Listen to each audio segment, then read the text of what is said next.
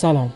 من محمد فاضلی هستم نویسنده کانال دغدغه ایران در تلگرام و صفحه با همین عنوان در اینستاگرام که با کمک همکارام پادکست دغدغه ایران رو هم منتشر می‌کنیم.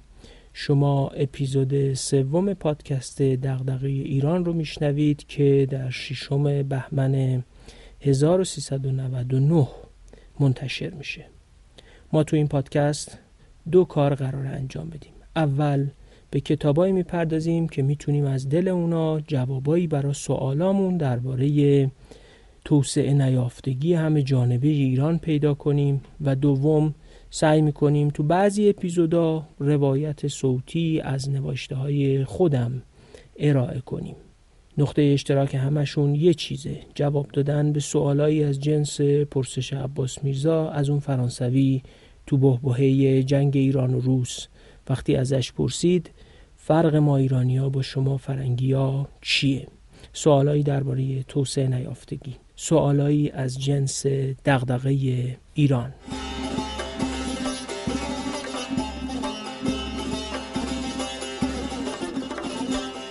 ما توی یک کشور نفتی زندگی می‌کنیم. شما هم حتما کلی بحث شنیدید یا حتی خودتون با دیگران درباره اینکه نفت مایه خوشبختی یا بدبختی ماست بحث کردیم. سوال نفت باعث توسعه نیافتگی ماست؟ اگه نفت تاثیر داشته چه جوری تاثیر گذاشته؟ بقیه کشورهایی که نفت نداشتن هم عین ما شدن؟ آیا کشوری هست که نفت فراوون داشته باشه و تأثیر منفی روی توسعهش نذاشته باشه؟ آیا چیزی به اسم نفرین نفت وجود داره؟ فکر می‌کنم خیلی از ایرانی ها دوست داشته باشن جواب این سوالا رو بدونن. یه کتاب خیلی ارزشمندی هست به نام معمای فراوانی رونقهای نفتی و دولتهای نفتی. نوشته خانم تریلین کارل استاد علوم سیاسی و مطالعات مقایسه‌ای در دانشگاه استنفورد آمریکا که یکی از حوزه های تخصصیش هم البته پژوهش درباره سیاست و اقتصاد در آمریکای لاتینه. خانم کارل معمای فراوانی رو سال 1997 یا 1376 خودمون نوشته و کتاب در سال 1388 توسط دکتر جعفر خیرخواهان مترجم پرکار و نیکندیش به فارسی ترجمه شده و نشر نی اون رو منتشر کرده. حقیقتش کتاب اونقدر عمیق و به داستان مشکلات توسعه ما تو ایران نزدیکه که من حیفم میاد کل محتواش رو به جهت تنگنای زمانی یه پادکست توی یه قسمت براتون تعریف کنم. بنابراین اپیزودهای سوم و چهارم پادکست دغدغه ایران رو به کتاب معمای فراوانی اختصاص دادیم. هم کشاورزیمون رو باید تکمیل بکنیم و هم صنعت و تکنولوژی. هر دو باعث تولید می شود. تولیدی که یک روزی باید جایگزین نفت بشه. ولی تا موقعی که نفت داریم نفت باید به حد اکثر خوبی مورد استفاده قرار بگیریم. برای اینکه در واقع هر چی که از این درآمد به دست ما می‌رسه برای سازندگی مملکت و برای تولید ثروت‌های آینده مملکت خرج بشه. گفتم براتون که نویسنده کتاب محقق سیاست و اقتصاد کشورهای آمریکایی لاتینه و این کتاب هم موضوع اصلیش یا اون کشوری که بیش از همه روش متمرکز میشه ونزوئلاست. ونزوئلا برای ما ایرانیا به جهات مختلف جالبه. ما از میانه دهه 80 شمسی خیلی روابطمون با ونزوئلا گرم شد و برای خیلی ها سوال بود که ما کجا اونور دنیا ونزوئلا کجا؟ حالا چرا از بین کلی کشور جهان ونزوئلا بعدها بین هوگو چاوز و مقامات ایرانی خیلی روابط گرمی برقرار شد و داستانهاش رو خودتون می‌دونید. ونزوئلا تو چند سال گذشته از یه نظر دیگه هم برای ما ایرانی ها مهم و جالب شده. یه کشور نفتی که تورمای چند هزار و چند صد هزار درصدی داشته و خیلی ها وقتی بحث تورمای بالا تو ایران میشه و می‌خوان هشدار بدن از ونزوئلایی شدن اقتصاد حرف می‌زنن و میترسن.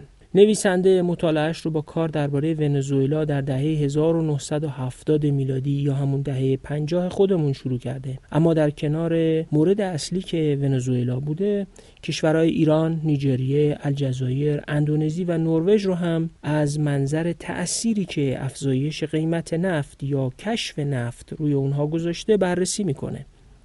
سوال کتاب اینه چرا کشورهایی در حال توسعه صادر کننده نفت پس از اینکه تو دهه 1970 میلادی قیمت نفت افزایش چهار برابری پیدا کرد و به قول نویسنده بزرگترین انتقال ثروت از کشورهایی به کشورهای دیگه که تا کنون بدون جنگ رخ داده بود تو همین دهه اتفاق افتاد اما این کشورها دچار تباهی و روزگار سیاه اقتصادی و سیاسی شدند یعنی چرا این کشورها نتونستن از اون ثروت عظیم نفت که گیرشون اومده بود راهی به توسعه پیدا کنن و در عوض تورم، رکود، بیکاری و بیثباتی سیاسی هم نصیبشون شد. خب البته نروژ بین این کشورها استثناست و برای مقایسه کنار بقیه قرار گرفته تا تفاوتاش با چند کشور دیگه روشن و معلوم بشه و مشخص بشه چرا سرنوشت متفاوتی داشته این البته خیلی کمتر برای اندونزی هم رخ داده که بعدا دربارش حرف می‌زنیم. داستان مواجهه شش کشور با نفت رو بیان کردن اصلا کار راحتی نیست. کتاب خانم کارل هم 390 صفحه است و متنی داره که سخت میشه یه جمله اضافی یا مطلب زائد توش پیدا کرد. کتاب رو اما میشه به دو قسمت کلی تقسیم کرد. یه قسمت بحثای نظری و توضیح ایده نویسنده درباره چرایی سرنوشت اقتصادی و سیاسی این شش کشوره که عمدتا تو بخش اول و فصلهای یک تا سه گفته شدن. بخش دوم که خودش پنج فصل داستان ونزوئلا رو از حدود اواخر قرن 19 هم تا بروز بحران دموکراسی تو این کشور در اوایل دهه 1990 میلادی شهر میده. یعنی حدوداً 100 سال رو روایت می‌کنه. کتاب بخش سومی هم داره که مباحث مقایسه ایش رو نویسنده اونجا ارائه میده تو این بخش مقایسه بین ونزوئلا با ایران، الجزایر و نیجریه و توضیح دادن اینکه چرا اندونزی یه حدودی با این چهار کشور فرق داشت و چرا نروژ تقریبا به کلی با این پنج کشور فرق داشت و راهی متفاوت رفت ارائه میشه. بدون دونستن مباحث نظری کتاب ورود به داستان این شش کشور ممکن نیست. تو این اپیزود سعی می‌کنم همین مباحث رو براتون بگم و در اپیزود چهارم پادکست دغدغه ایران میرم سراغ تعریف داستان ونزوئلا و اون پنج کشور دیگه به علاوه جنبندی نویسنده. امیدوارم علاقمند بشین و کتاب رو پیدا کنید و بخونین. از اون کتاب است که برای علاقمندای این حوزه سرشار از لذت خوندن و فهمیدنه خصوصا برای ما ایرانیا که خیلی از مطالب کتاب رو وقتی می‌خونیم بسته به سن و سالمون خاطرات هم مرور میشه. خاطراتی از داستان نفت، دوران پهلوی، مقامات سیاسی، هوگو چاوز و تا همین الان. یکی از جذابیت های کتاب معمای فراوانی کندوکاوی عمیق تو تاریخه. بریم ببینیم خانم کارل تو تاریخ چی پیدا می‌کنه.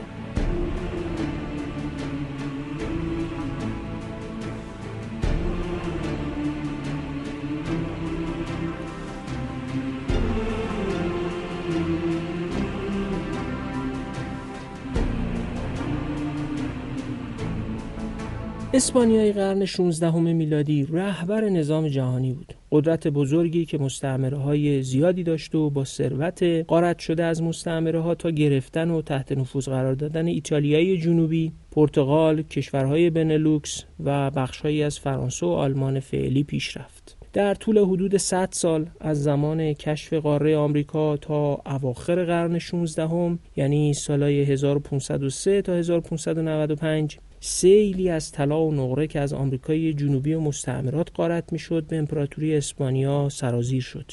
ویژگی بارز این دوره اول پایدار بودن ورود ثروت برای مدت 100 سال و ایجاد یه دوره رونق فوق‌العاده است. اما طلا و نقره ورودی از مستعمرات با اسپانیا چه کرد؟ اسپانیا یه ویژگی بارز داشت که نویسنده اون رو اینجوری مینامه.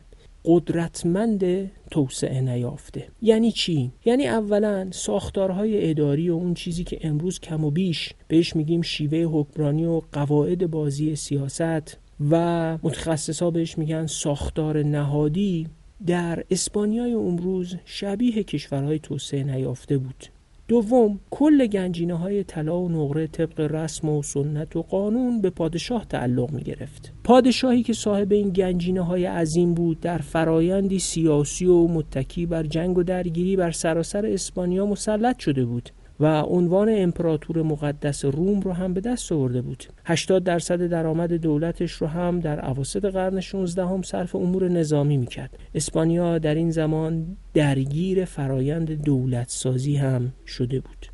مفهوم دولت سازی تو ادبیات توسعه و بالاخص تو کتاب معمای فراوانی جایگاه خیلی مهمی داره. دولت سازی به فرایندی گفته میشه که طی اون حکومت های سنتی نامنسجم قومی و قبیله‌ای بدون مرزهای مشخص و بدون دستگاه اداری منظم و فاقد تسلط بر شهروندانشون که در دنیای پیشا مدرن این دولت ها وجود داشتن به دولت های تبدیل میشن که در اونها دستگاه اداری منظمی وجود داشت نظام مالیاتی منسجمی پیدا می‌کردن و منشأ درآمد دولت و توامان پاسخگوییشون هم همین دستگاه مالیاتی می‌شد و شهروندان اطلاعات و مشخصاتشون ثبت می‌شد و تحت کنترل دولت قرار می گرفتن و جامعه منظم می‌شد.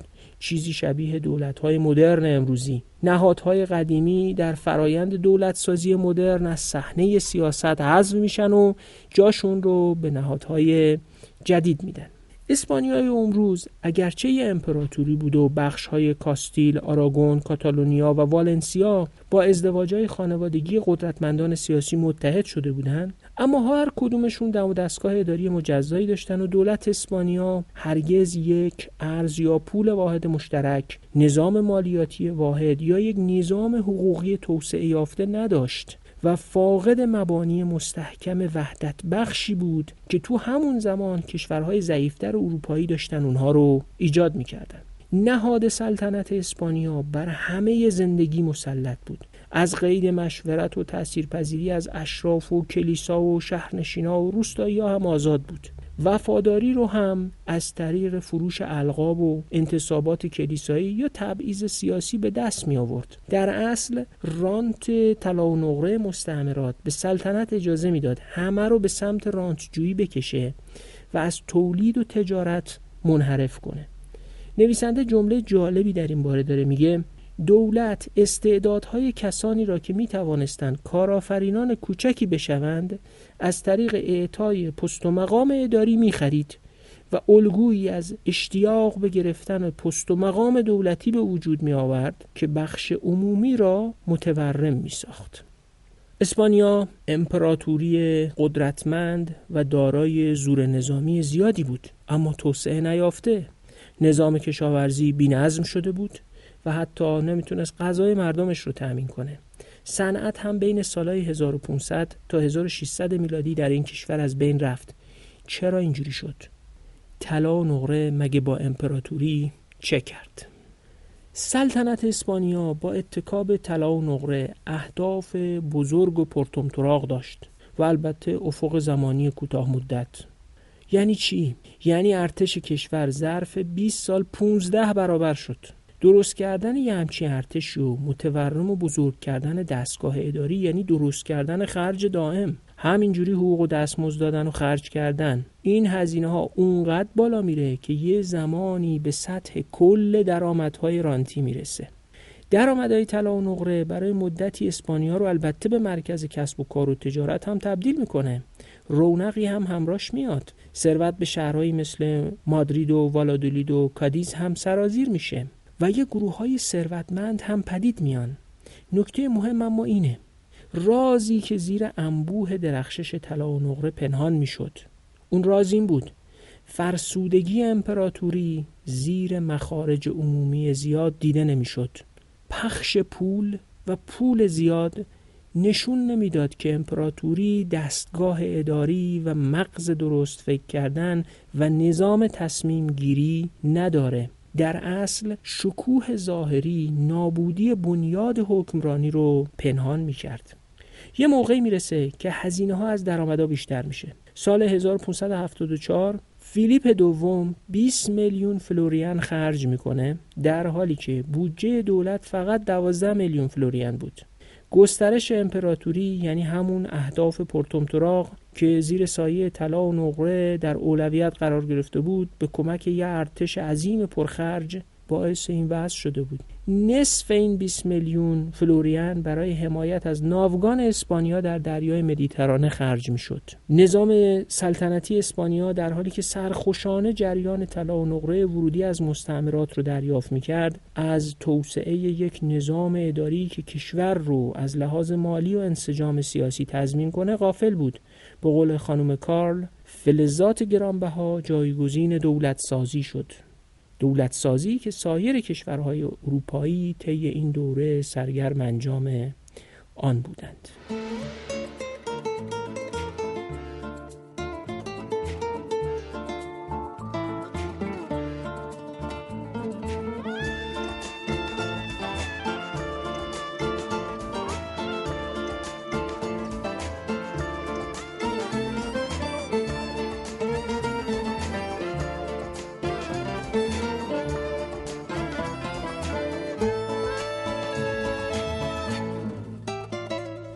عاقبت اون وضعی که براتون شرح کردم چی میشه؟ بیماری هلندی در اقتصاد اسپانیا ایجاد شد. بیماری هلندی چیه؟ خیلی خلاصه وقتی درآمد ارزی زیاد میشه ارزش پول ملی بالا میره. و درآمد در داخل افزایش پیدا می‌کنه در نتیجه افزایش درآمد سریع تقاضا برای کالا و خدمات بالا میره. اما خب عرضه داخلی کالا که به این سرعت افزایش پیدا نمی‌کنه. مردم ممکنه با پول طلا و نقره ظرف چند ماه خیلی درآمدشون بالا بره و متقاضی خیلی کالاها بشن. اما تولید این کالاها که سریع صورت نمی‌گیره. اینجاست که افزایش درآمد و تقاضا قیمت ها رو بالا می‌بره و تورم پدید میاد. از طرف دیگه ارزش زیادی ایجاد شده برای پول ملی مشوق واردات و واردات جایگزین تولید داخلی میشه. یعنی توأم با هم تورم و نابودی صنایع داخلی رخ میده. نکته مهم دیگه اینه که بعضی از کالاها مثل پنیر و گوشت و پوشک و خودرو رو میشه با واردات ارزون کرد و جلوی افزایش قیمتش رو گرفت. که معمولا دولت هایی که دسترسی به رانت منابع دارن این کار رو می‌کنن. اما بعضی چیزها نظیر زمین و مسکن رو که نمیشه وارد کرد. این کالاها افزایش قیمت پیدا می‌کنن و در اصل تورم ناشی از بیماری هلندی رو اونها سرریز میشه. پس توأم با هم تورم صنعت زدایی و افزایش قیمت کالاهای خاص مثل زمین و مسکن که قابل واردات نیستن رخ میده.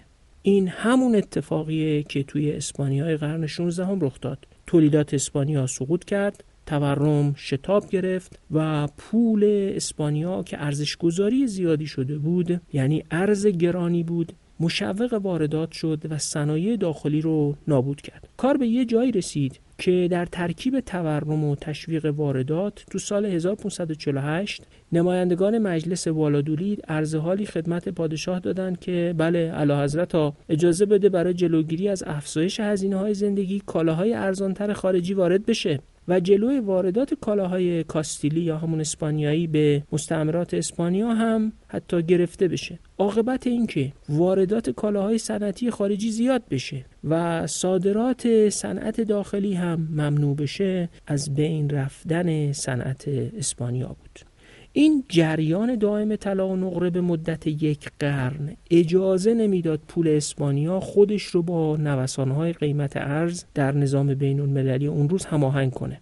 قیمت ارز اسپانیا به پشتوانه ورود طلا و نقره ثابت و گرون باقی میموند و همین مشوق واردات بود و از تا اونجایی پیش رفت که به قول نویسنده تا میانه قرن 16 هم کالاهای کاستیلی از نظام بین المللی حذف شدند تورم هم سر به فلک کشید و طی یک قرن قیمت ها پنج برابر شد. حدود سالهای 1548 اوضاع اقتصادی به هم ریخته بود. شاه باید واردات رو مهار می کرد تا از صنایع داخلی در برابر کالای خارجی حمایت کنه.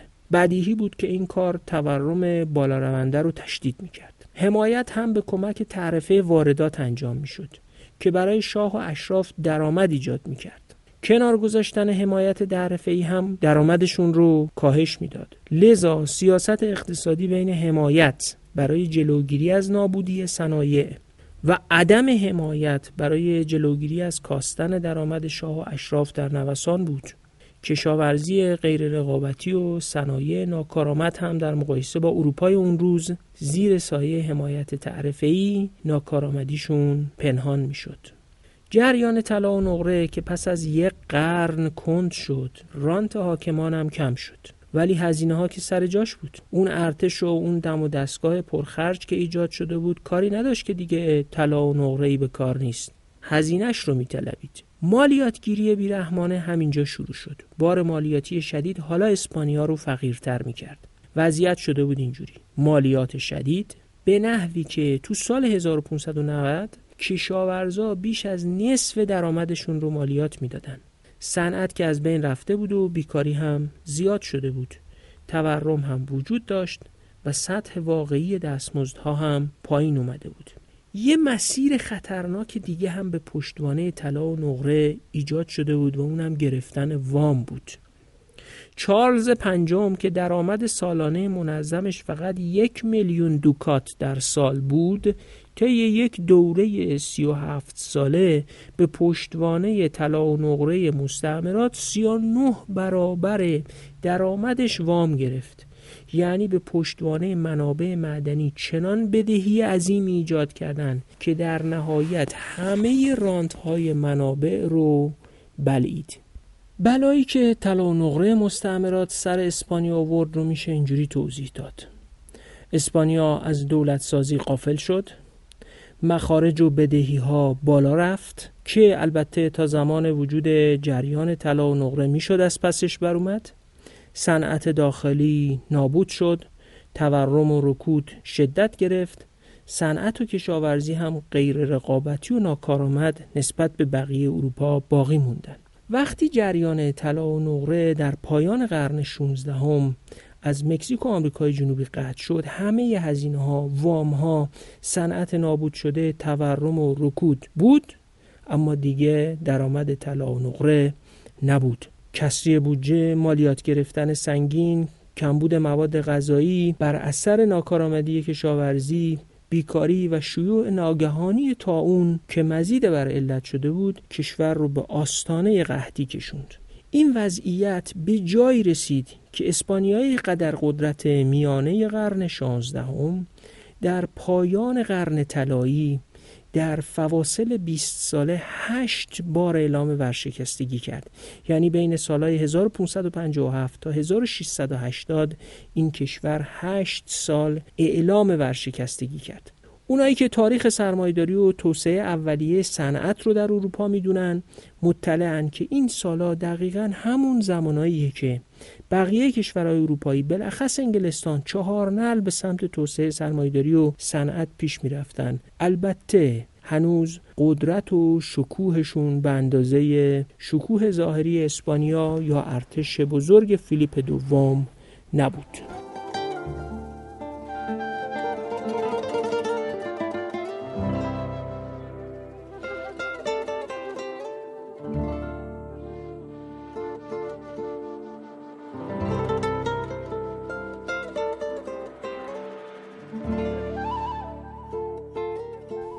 سوال اینه.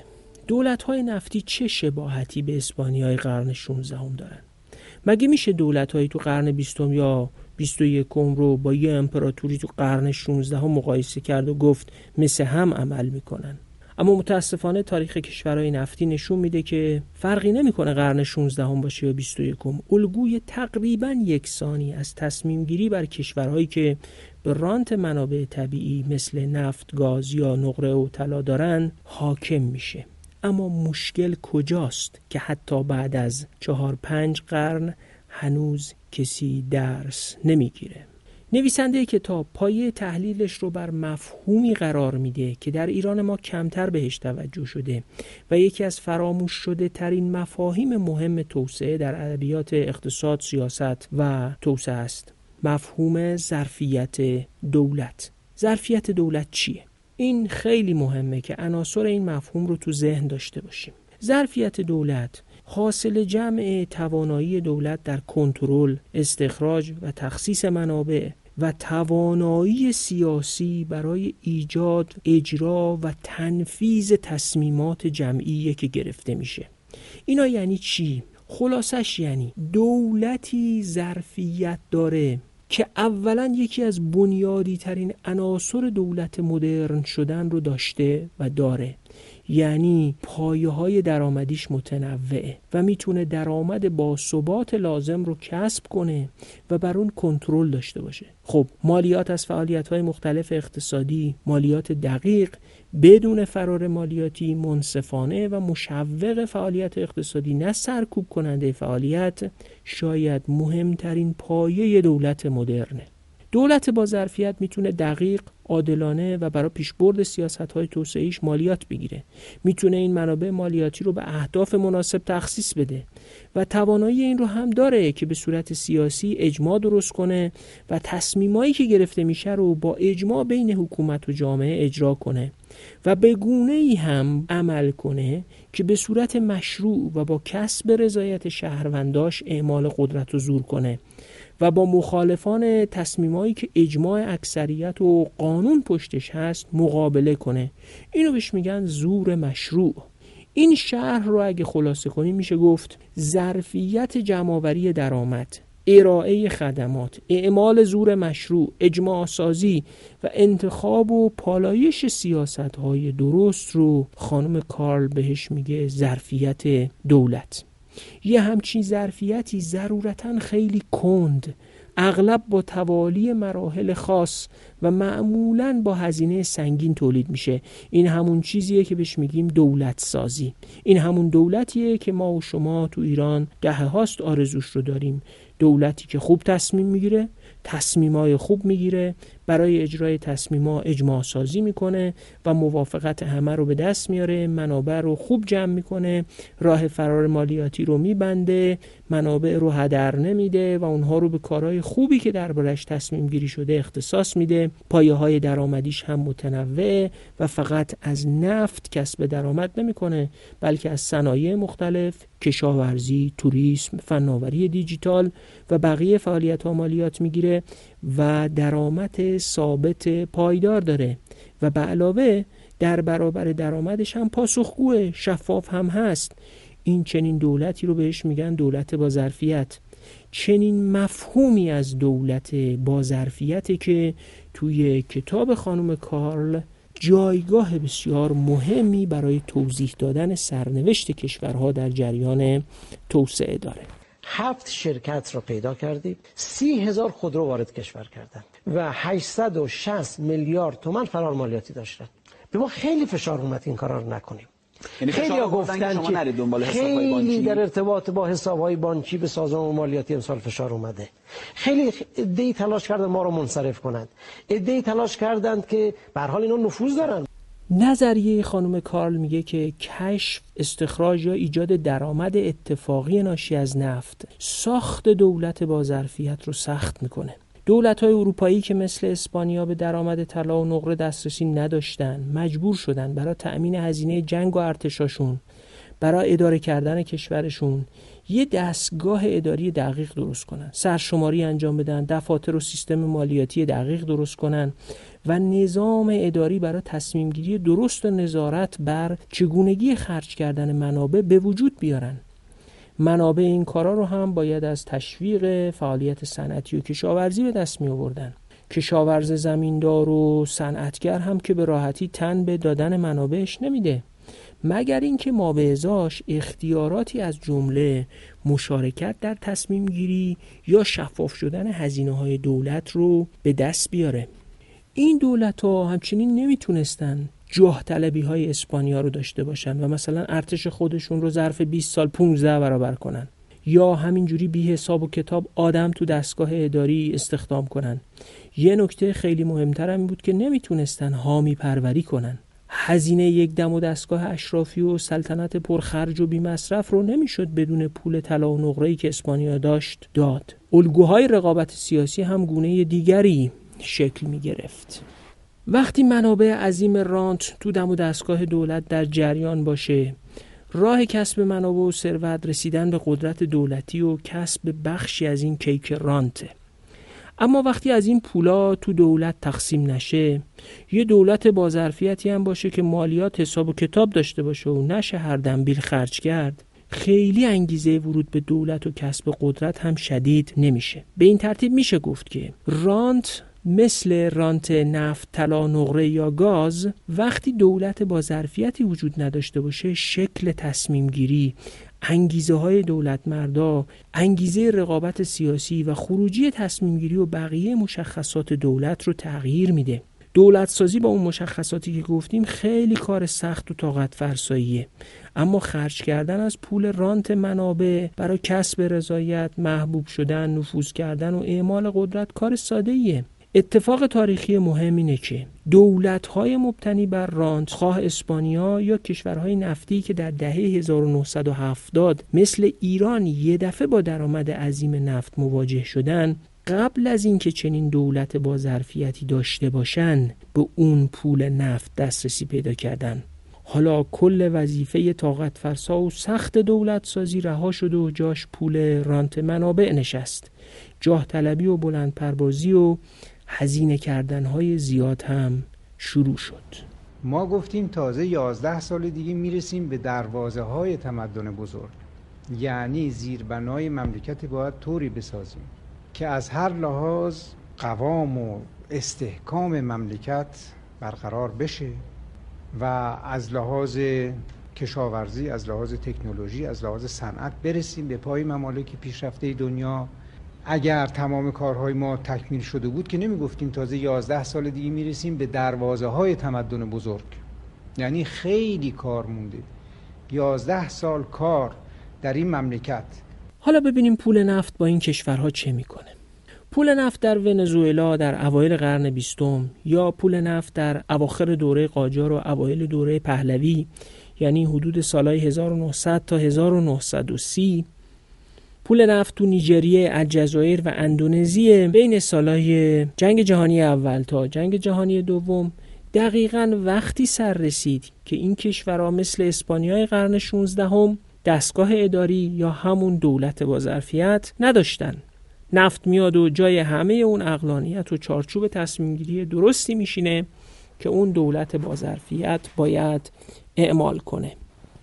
منابعی مثل نفت چند ویژگی خاص هم دارن که ما تا همین امروز هم درگیرش هستیم. این ویژگی ها چی اول توسعه صنایع استخراجی مثل نفت، زغال سنگ یا مس خیلی هزینه بره و اغلب از عهده بخش خصوصی این گونه کشورها بر نمیاد و در نتیجه شرکت های خارجی و دولت ها میشن سرمایه گذار اصلی و بهره بردار و صاحب این منابع. دوم این صنایع می‌تونن جزیره ای بشن. یعنی چی؟ یعنی مثلا شما یه استان کشورت یا یه منطقه نفتخیز درگیر این صنعت میشه و پول حاصل از فعالیت این جزیره درآمدی رو به بقیه اقتصاد در قالب بودجه تزریق می‌کنید.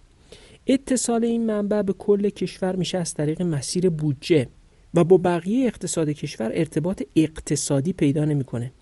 اصلا بقیه استانها لازم نیست درگیر اقتصاد این بخش بشن. اما کشاورزی اینجوری نیست. همون پولی رو که از نفت در میارین اگه قرار باشه از کشاورزی یا صنعت لباس یا توریسم در بیارین مستلزم اینه که کل کشور درگیر بشن. میلیون ها شغل ایجاد بشه و تحولاتی در کل کشور پدید بیاد. و مثلا جاده ها بانکداری انواع حمل و نقل یا نظام مالی برای پشتیبانی این توسعه اقتصادی تجهیز بشه. اما می‌تونید صنعت نفت رو بدید به یه شرکت خارجی. اون هم توی گوشه کشور شما تولید می‌کنه و به صورت بخشی از اجاره یا مالیات بر درآمد شرکتش سالی مبلغ مشخصی بهتون می‌پردازه و به بقیه کشور هم کاری نداره. کاری که شرکت نفت ایران و انگلیس تو آبادان می‌کرد یه همچین چیزی بود. یه جزیره پرپول در اقتصاد ایجاد میشه و بقیه اقتصاد بدون اتصال با اون می‌تونه باقی بمونه.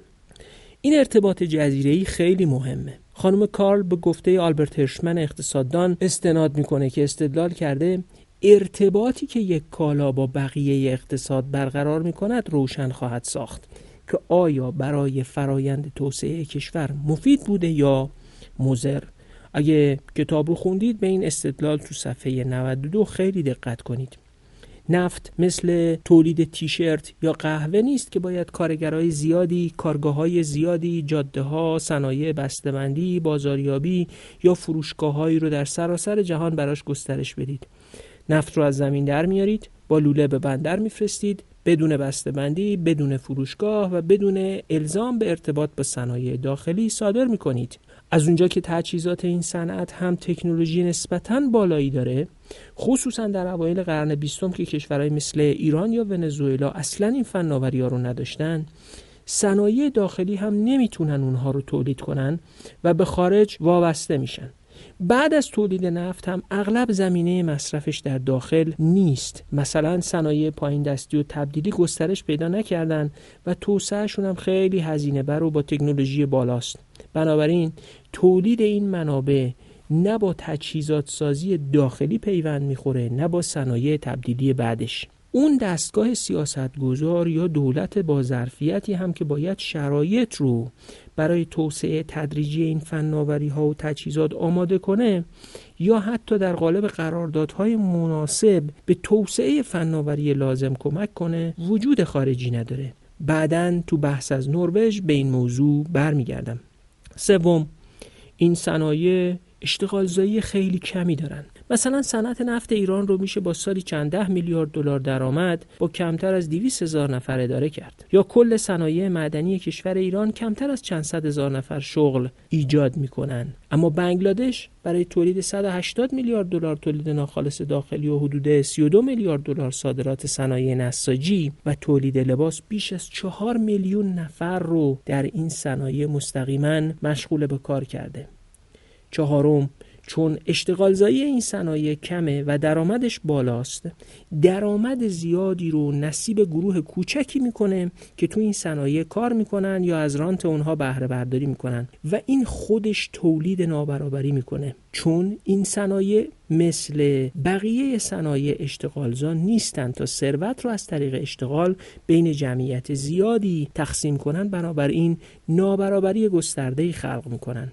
پنجم رقابت شدید بین گروه های اقتصادی برای دسترسی به رانت عظیم و قلمبه این منابع شکل می‌گیره و ساختار بازی سیاست در این کشورها رو بسیار بی ثبات و پرتنش می‌کنه. این خصیصه هایی که گفتیم همه ضد دولت سازی و ساخت دولت با ظرفیته. محصولی مثل نفت با این ویژگی ها درست تو این کشورها زمانی از راه رسیده که اینا می‌خواستن دولت سازی کنن. یعنی می‌خواستن نظام و دستگاه اداری لازم برای اداره کردن یک کشور در عصر مدرن رو ایجاد کنن. می‌خواستن کاروبار کشورشون رو نظم و نسق بدن. نویسنده معتقده این کشورها حتی در محیط بین المللی هم اقلانی رفتار نمی‌کنن. یعنی چی؟ این کشورها نفع دراز مدتشون در این بود که قیمت نفت رو به گونه پایین نگه دارن که بقیه کشورها براشون نصرفه وارد بازار تولید نفت بشن. اما این کشورها به گونه ای عمل کردند که قیمت اونقدر بالا رفت که برای دیگران هم میصرفید که نفت کم خودشون یا نفتی رو که با هزینه بالایی تولید می‌شد استخراج و صادر بکنن. اینجوری میشه که تولید بالا میره و با افزایش عرضه قیمت سقوط می‌کنه.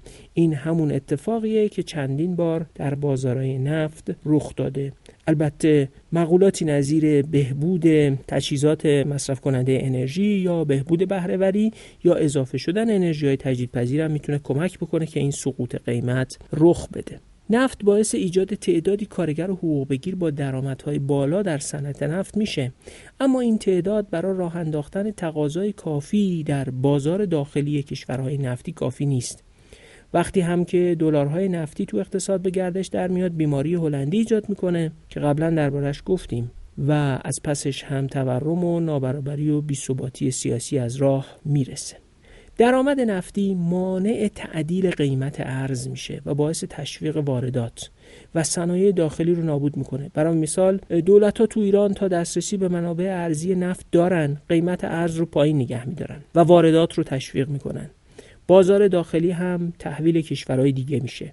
عین همون کاری که پادشاهان قرن 16 هم اسپانیا کردن. فرقی هم نمی‌کنه. هویدا باشه که ادعا می‌کرد ارز رو 13 سال هفت تومن ثابت نگه داشته یا رؤسای جمهور بعد از انقلاب که سعی می‌کنن ثبات قیمت ارز ایجاد کنن. ولی تا منابع کم میشه فشار اقتصادی بازار ارز رو تعدیل می‌کنه و جهش قیمت ارز رخ میده. در اصل سیاست سرکوب نرخ ارز از همون قرن 16 هم تا به امروز تو کشورهای دارای منابع رانتی ادامه داشته. این کشورها کار سخت متنوع کردن اقتصاد خودشون رو هم در مقابل درآمد عظیم نفت رها می‌کنن. خب چه کاریه که مثلا کلی زحمت بکشید تحقیقات و توسعه انجام بدید ساماندهی عراضی کنید با کشاورزا کار کنید دانش کشاورزی رو ترویج بدید بازاریابی تو شبکه بین المللی انجام بدید روی بسته‌بندی کار کنید و هزار تا زحمت دیگه بکشید تا مثلا یک یا دو میلیارد دلار زعفران تولید و صادر کنید و برند ایرانی این محصول رو تو دنیا جا بندازید به جاش 20 میلیون بشکه نفت 50 دلاری صادر کنید. میشه یه میلیارد دلار که با صادرات روزی دو میلیون بشکه میشه فقط صادرات ده روز. خصیصه ششم نفت اینه که یه بخش خصوصی وابسته درست می‌کنه. این کشورها معمولا روی صنایع انرژی بر سرمایه گذاری می‌کنن. دولت های این کشورها برای توزیع رانت انرژی ارزان وام با نرخ بهره پایین و ارز با قیمت ترجیحی و کمتر از قیمت بازار رو بین صنایع و سرمایه گذارها توزیع می‌کنن. فساد هم تو این توزیع رانت ها مداخله می‌کنه. صنایعی که با این منابع شکل می‌گیرن انرژی بر کم بازده و اغلب تحت حمایت تعرفه ای اصلاح در سیاست ها یعنی باید این صنایع کارآمد بشن کم انرژی بر بشن پربازده بشن و بدون رانت قابل اداره بشن. هزینه این کار که از این صنایع ناکارآمد انرژی بر پرهزینه به سمت صنایع کم انرژی بر کارآمد حرکت بکنی اونقدر زیاده که مخالفت های گسترده ای رو در بخش خصوصی، خصولتی، دولتی راه میندازه. اندازه رانتی هم که این شرکت ها و این صاحبان صنایع و این بخش های کسب و کار به دست میارن اینقدر زیاده که براشون میارزه بخش کوچکی از اون رانت رو خرج بکنن و جلوی اصلاحات رو بگیرن و انگیزه دارن که برای ممانعت از اصلاحات مبارزه بکنن.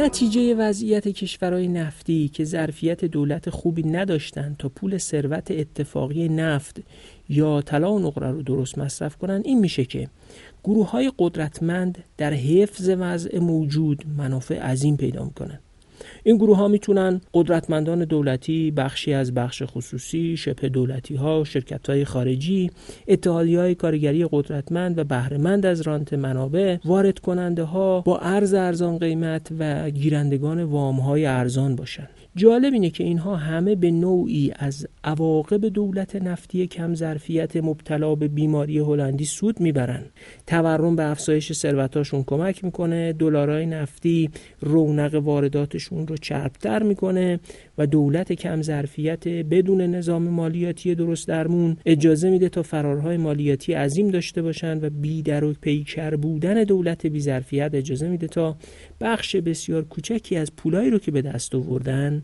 برای خرید وفاداری نفوذ تو دستگاه اداری و پیشورد مقاصدشون به کار بگیرن. این وضع مانع بزرگی پیش روی اصلاحات در این کشورها قرار میده. خصیصه آخر دولت های نفتی بیظرفیت اینه که میلشون به مداخله در بازار زیاد میشه. این دولت ها برای تداوم دادن خودشون و جلب رضایت به تحقق برخی اهداف اجتماعی مثل عدالت، رفاه نسبی برای گروه های خاص یا کاهش نارضایتی که از عواقب بیماری هلندیه و سایر مسائب اقتصاد نفتی احتیاج دارن.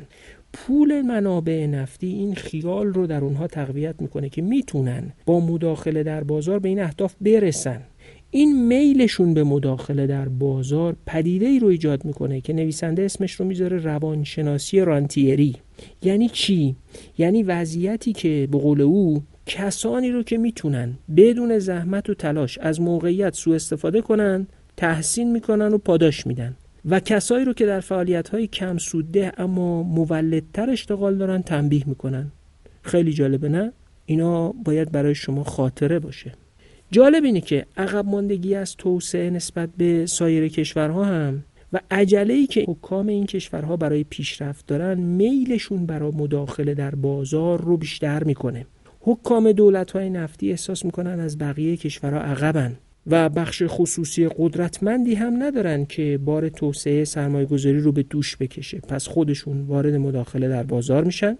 و در شرایط فقدان اون دولت با ظرفیتی که درست تصمیم بگیره و تصمیم های درست بگیره و جلوی ریخت و پاش منابع رو بگیره و از اونی که هست هم بدتر میشه.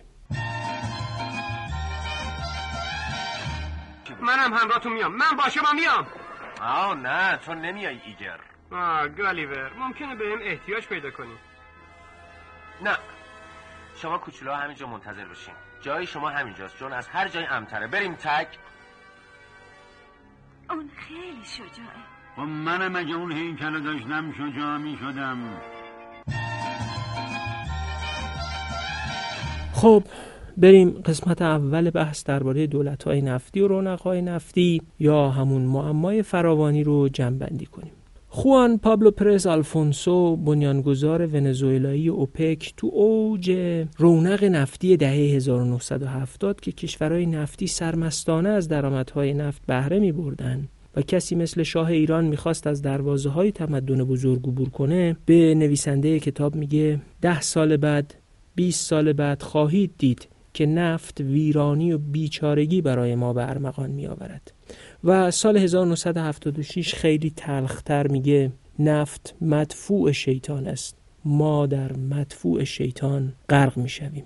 خوان پابلو آلفونسو اگه کتاب خانم کارل رو 20 سال بعد در سال 1997 می‌خوند می‌تونست بفهمه که نفت ذاتا مدفوع شیطان نیست. بلکه زمانبندی خاص ورود پول نفت به این کشورهای نفتی. یعنی درست زمانی که این کشورها هنوز دولت بازرفیت یا همون نظام و عقل اداره درست کشورشون رو نداشتند و هنوز نظام مالیاتی درستی نداشتند و هنوز نظام شفاف و پاسخگویی نداشتند و شیوه هزینه کرد منابع نفتی بدون حضور اون دولت بازرفیت این کشورها رو در مدفوع شیطان غرق کرد. فرقی هم نمی‌کنه که دهه 1970 در قرن بیستم باشه یا قرن 16 هم و اسپانیایی که به منابع طلا و نقره دست پیدا کرده.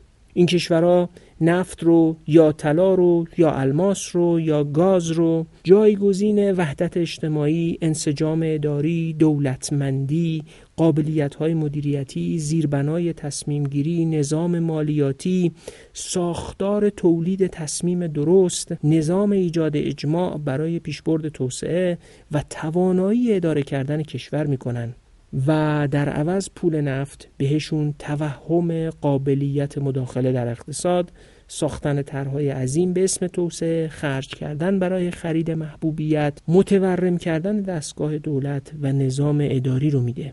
این چیزی که میگم دیگه از خودمه و تو کتاب نیست. این دولت ها به جای اینکه ساز و کارهای دولتمندی و داشتن دولت بازرفیت رو ایجاد کنن شدن دولت های ساخت و ساز شدن دولت های پیمانکار. تونتون جاده و کارخونه و نیروگاه ساختن تا فاصله عقب ماندگیشون رو با دولت‌های دیگه پر کنن. و حتی دستگاه اداری درست درمونی هم برای تصمیم گیری درباره ساخت این تأسیسات نداشتن. نداشتن تا جلوگیری از فساد بکنن و بگونه ای عمل بکنن که همین تأسیسات و کارخونه ها هم بهرهور بشن و پایداری اقتصادی داشته باشن. سیاست های اقتصادی مداخلهگرشون تو بازارها و کارهای ضد بهرهوریشون همین تأسیسات و کارخونه رو هم زیانده می‌کنه و عاقبت رانت نفت در شرایط فقدان دولت بازرفیت پیدایش یه دولت ساخت و سازی به جای یه دولتی که سازوکارهاش درست باشه. دولت های نفتی بدون تن دادن به کار طاقت فرسای ساختن دولت با ظرفیت و به قول مترجم کتاب به جای رسیدن به دولتمندی دستگاه دولتی عریض و طویلی درست می‌کنن. متورم پرهزینه ناکارآمد پر از آدمایی که معلوم نیست تو دستگاه اداری چی کار می‌کنن و یه عالم رانتجو که اونها رو احاطه کردن. این اپیزود رو با یه جمله زیبا از نویسنده به پایان می‌برم. کارل میگه دولتهای نفتی قولهای ناتوانی شدند. که با صدها لیلیپوتی رانت جو به شکل کاملا بی اثری در اومدن. من اسم این اپیزود رو از روی همین جمله نویسنده انتخاب کردم دولت های نفتی بیظرفیت در باد و توهم پول نفت بدون پشتوانه اقلانیت و نظم و نسق بر از یه دستگاه اداری بدون نظام مالیاتی شفاف بدون دولتمندی ضروری برای توسعه در محاصره یه لشکری از لیلیپوتی های راندچو قرار گرفتن و مثل دونکیشوت به اهدافی حمله می‌کنن که خودشون بهش میگن توسعه. اما در واقع همون آسیاب های بادی هستند که میگوئل سروانتس تو رمانش جلوی دونکیشوت می‌ذاره. دم و دستگاه اداری بیظرفیت دولت های نفتی هم از اون یابوی ناتوانی که دونکیشوت سوارشه و لشکر همراهانشون هم از اون سانکوپانزای همراه دونکیشوت دست کمی ندارن.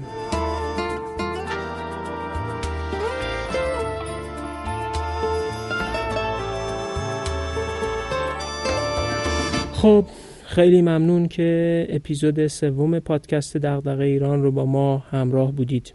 این پادکست الان روی پلتفرم‌های شنوتو، Castbox، iTunes و Google Podcast هم در دسترسه. به احترام شما روی تلگرام هم منتشر میشه. راه ارتباط با ما هم ایمیل دیرانکست at خیلی ممنون که برامون نقد و نظر می نویسید همراهی می کنید و ما رو به دیگران هم معرفی می کنید انشالله هفته بعد با اپیزود چهارم و ادامه داستان کشورهای نفتی به روایت کتاب معمای فراوانی با شما خواهیم بود. خدا حافظ.